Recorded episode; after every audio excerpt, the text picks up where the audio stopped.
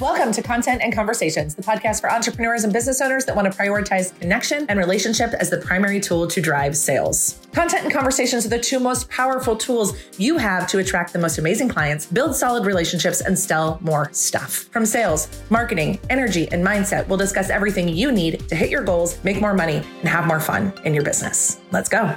Hello, and welcome back to Content and Conversations, where today we are going to have a conversation about your sales experience. So yes, the sales experience is our proprietary framework. It's also the name of our signature consulting program, but it's also a really important thing to have in your business. it's also something that we all need to think about as business owners, whether you follow our framework or not. And I very intentionally use the word sales experience versus sales process. And let me tell you why, right? Nobody wants to be, go through your process. Nobody wants to go through your funnel, right? But they do want to experience you and your brand. They want to decide if they like you, if they trust you, if they align with your values, if they think that you can help them, right? These are all things that people are evaluating when they find you on the internet, right? Whether they're looking at your website, they're looking at your social media, they're on your email list, right? They're making a decision about all of these things as far as alignment, both conscious and unconscious, right? But the experience that we create is really important. And I think people miss this um, because we're so obsessed with you know, doing it all right or making it look a certain way or what somebody on the internet told us that it should look like. But what it actually does is create some friction and can turn people off. And I'm going to tell you a very specific story that inspired this week's podcast. So last weekend, my boyfriend and I um, took the kids out to go look at RVs. Um, I have this beautiful vision. I have no idea if it will come to life that we um, will become an RV family, not like live in an RV, but we'll travel via RV. I'd really like to road trip. My children are great road trippers. How much fun would it be to road trip in an RV and go see really cool places? We love to hike. We love to be outside. We love water.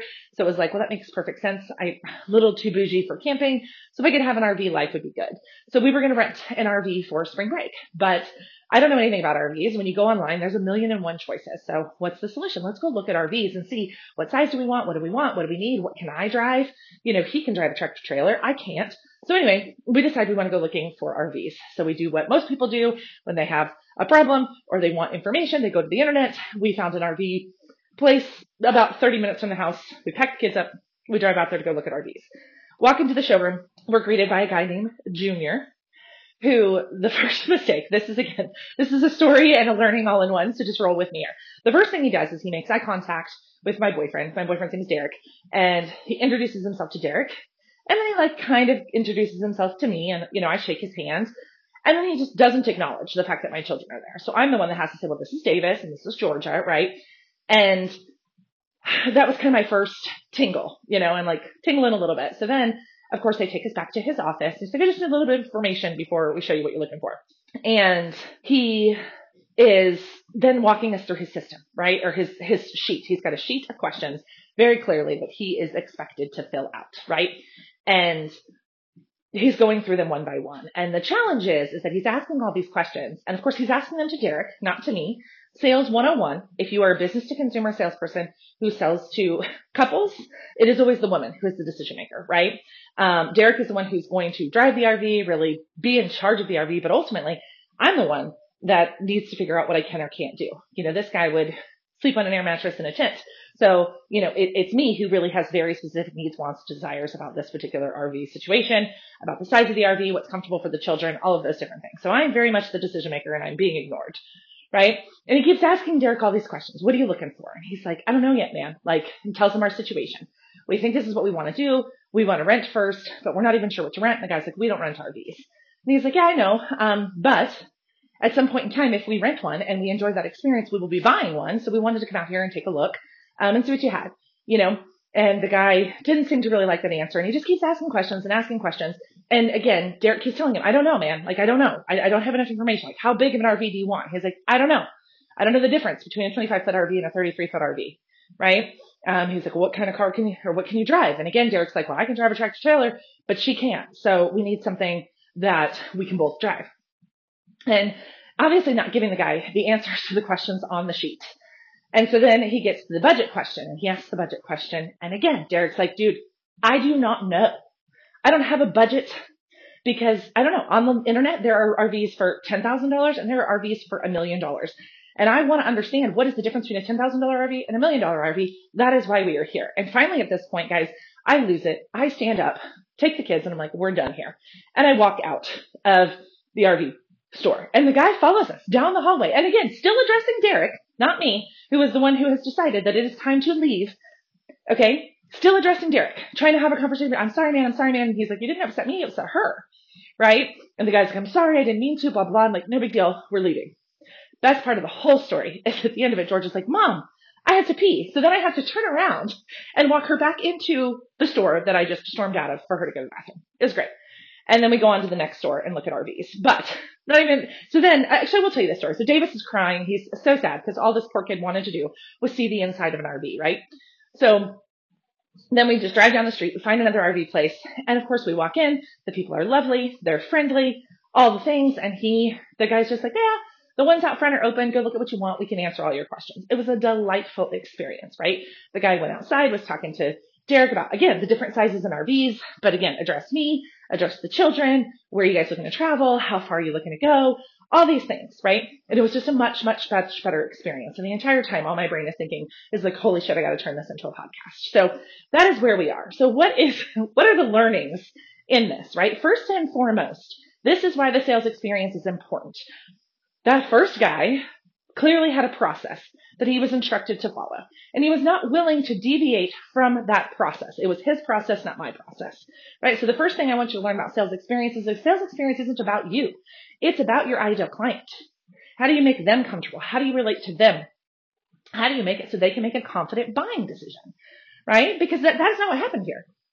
There was no information, there was no education, there was no collaboration on deciding what is the best buying decision for our family because again, we didn't know what we wanted. We didn't have a budget and the guy wasn't willing to educate us in any way, shape or form, right? So the first thing here is that your sales experience is about them, not you, right? The second thing is, is you have to ask questions before you can ask buying questions. I used to call this earn the right, um, to ask tough questions, right? He hadn't created any value. He had no freaking business asking a budget question at that part of the process right? He had created no value for us. And again, what are some things he could have done to create value? Simple things like the second RV place did, right? The first one, he didn't ask us where we were looking to travel, how far we were looking to travel, how often we were looking to travel. Were we looking to live in an RV? Were we looking to travel? Were we looking to camp? Like what were our objectives? He didn't ask any of those questions. And asking those questions would have given him a clearer picture of what we wanted right? And also probably maybe would have created a little bit of rapport, conversation, because again, at the second place, when they were asking us these questions about what our intentions were, were in RV, now you're in a conversation, right? The first one felt like an interrogation. And this is why I actually don't give lists of questions for discovery calls. I mean, and I, this is going back to my corporate days, guys. Like I do not tell you these are the list of questions you need to ask. This is why I give people a framework to work within. Because again, if you get rigid and you get tied to that piece of paper, you get tied to, I have to ask these questions. What winds up happening is what happened with our friend Junior, which is where Junior didn't give a shit about us, right? What he cared about was, did I ask all of these questions to determine whatever his company told him he needed to determine, right? Whereas again, the guys in the second place were definitely, of course they were qualifying us, right? But he asked enough questions to be able to make a make a recommendation, right? And, and talk about different things. So that is the big thing, right? So it's just earning the right to ask the tough questions by building rapport, by figuring out why are you even on the lot? So when somebody winds up in your inbox or somebody sends you an email or however you connect with people, why are they even there? Get to know them first before you try to sell them anything. Right? And I understand, like I am a warm lead. I have walked into an RV lot to look at RVs. So I do understand that I am showing buying signals like crazy, right? But you still have to build rapport. You still have to earn the right to ask tough questions. And I see this a lot with people online. When you pop into somebody's inbox, they're instantly trying to move into a sales conversation. And it's like, I'm just an inquiry yet, right? Like I am just trying to gather information and really understanding where people are in their sales process so you can meet them where they are instead of dragging them to where you want them to go, which is exactly what Junior did, right? Which then made it to the point where he had not earned the right to ask any tough questions. He had not earned the right to, to ask the budget question any way, shape, or form, right? So then from there, something else, another learning for you is he was trying to overqualify us. And again, I see this a lot in online entrepreneurs in the way that people are obsessed with. I only want to get on the phone with the exact right fit people. I only want to talk to qualified buyers. I hear this a lot from entrepreneurs and I understand. Of course, we want to talk to as many qualified candidates or prospects or whatever it is, right? But at the same time, if you try too hard to overqualify, you wind up in a situation where junior is, where it's like, dude, you're asking the wrong questions, right? If you're trying to qualify, you know, how much money is your business making or, you know, those types of questions, which people ask all the time, you're overqualifying and you're going to turn off qualified buyers, right? You're going to turn off qualified buyers if you try too hard to qualify them. So you have to walk a fine line of questions, right? You have to walk a fine line of being able, and this is again why rapport building and conversation is so important because in conversations, right, you can find out how much money somebody makes. Not exactly, but you know, you can ask them how long they've been in business or a lot of different things, right? What do you do for fun? Where do you vacation? Where do you travel? Those types of questions pretty often will tell you somebody's socioeconomic status. Their socioeconomic status often will dictate how much money they have to spend on the thing that you want, right? But when we try to overqualify, meaning I only want to talk to you if you're the exact right fit, you wind up in a situation like junior where today I am not 100% qualified, right? Sunday on that RV lot, I was not a qualified buyer. But if our spring break adventure goes well, in the next 12 to 18 months, I may become a qualified buyer. And I promise you, I will not be buying from that guy, right? And I've told this story like 14 times since this happened. So overqualifying actually winds up creating more friction rather than what you think it's going to create, which is I'm only going to wind up on the phone with really qualified prospects. Because again, your really qualified prospects, they don't, they don't want to know that, right? They, they don't want to answer those questions. You have to earn the right to ask those questions, right? So then let's talk about being prepared to play the long game, right? Knowing the sales cycle for your product or service. And again, depending on where you are in your journey, you may not know this yet, but this is something you want to start paying attention to is like from conversation to sign contract to like money changing hands, what happens there? How much time happens there? Right? Because again, uh, my guess is if I'm, and I don't know, I'm not an expert, I don't sell RVs, but I'm willing to bet that an RV buying cycle is probably a pretty long buying cycle, right? Because again, there's a lot of research to be done. There's a lot that goes into lifestyle. It seems pretty involved, right? So my assumption is that there are probably people that pop in and out of RV dealerships pretty regularly, right? over the course of them trying to make a buying decision. So when you know your buying cycle and you can play the long game, like our friends did at RV park or RV place number two, right? Like he was really honest. He was like, what's your timeline? And Derek was like, I, I don't actually know. We know in March we want to go on this trip. And then from there, it becomes a budget question. Cause again, $10,000 RV, million dollar RV.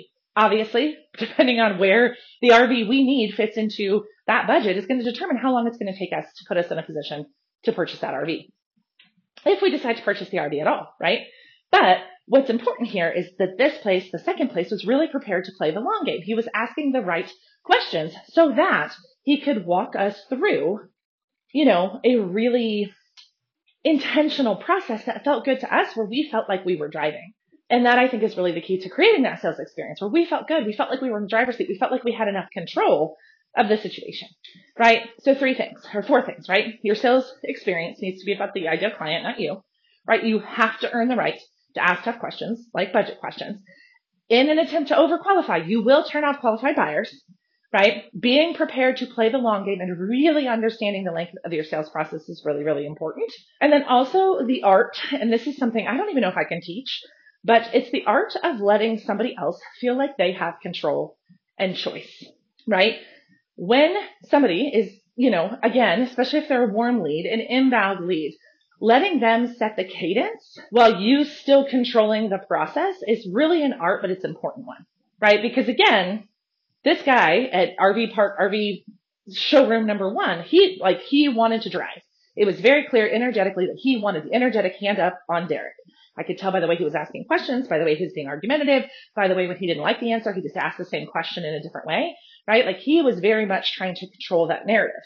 RV showroom number two, he was letting us control. This is what we want. This is what we need. This is what we want to look at. We're trying to compare these things.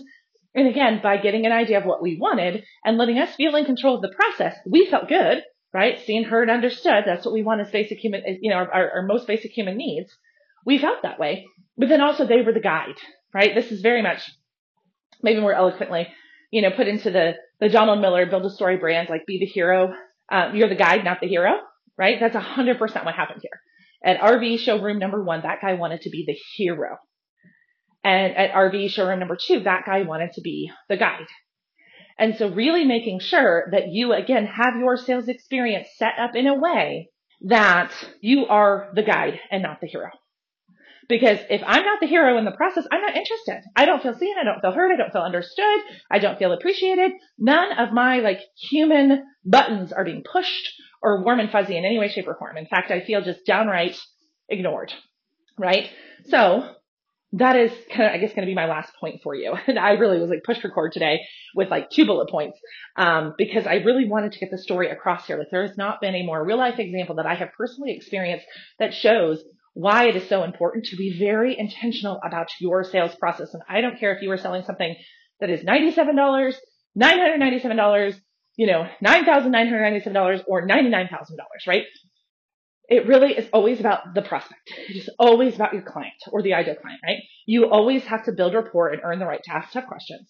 You want to make sure that you qualify enough to not waste your time, but don't over qualify to the point where you're chasing people off, right? Being prepared to play the long game. It's all about building a sales pipeline. It's all about building relationships. I remember when I was running my sales training company with my partner back in the day, we always used to talk about only 3% of your audience at any given time is prepared to buy, right? Which means 97% of the people in your audience right now are not prepared to buy. So you have to be prepared to play that long game and continue to create value for those people so that when they are ready, you become the viable choice, right? When they have the problem, when the timing is right, then they're ready to buy from you. And then finally, you have to create a sales process where you are the guide, but your ideal client, your prospect, the person you're talking to, they are the hero. And this can be hard when you're an expert.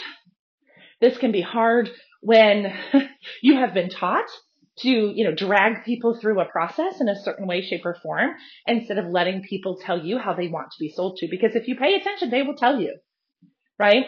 I told Junior from the moment I introduced my children when he didn't acknowledge them.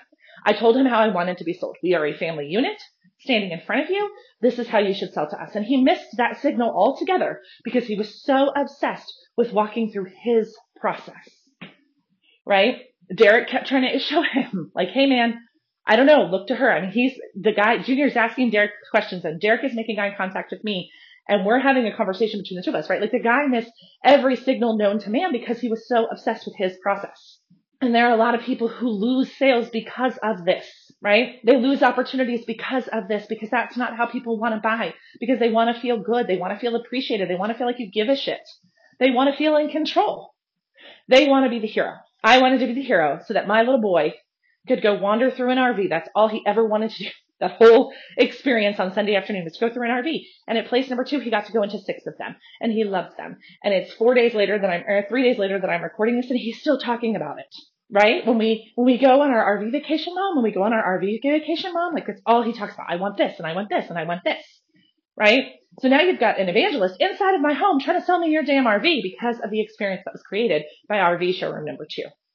So this entire story is really for you to think about how do I create an experience that's about them, where I earn the right to ask the tough questions, where I qualify in a meaningful way, but not in a way that turns people off, where I am prepared to play the long game and do the nurturing, and where I am prepared to be the guide and not the hero.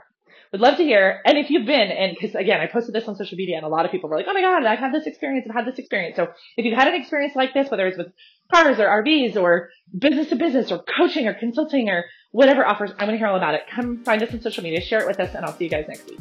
Thank you so much for listening to Content and Conversations. If this was helpful for you, I would love if you would follow along, subscribe, leave a review, and share it with your friends. And we'll see you next week.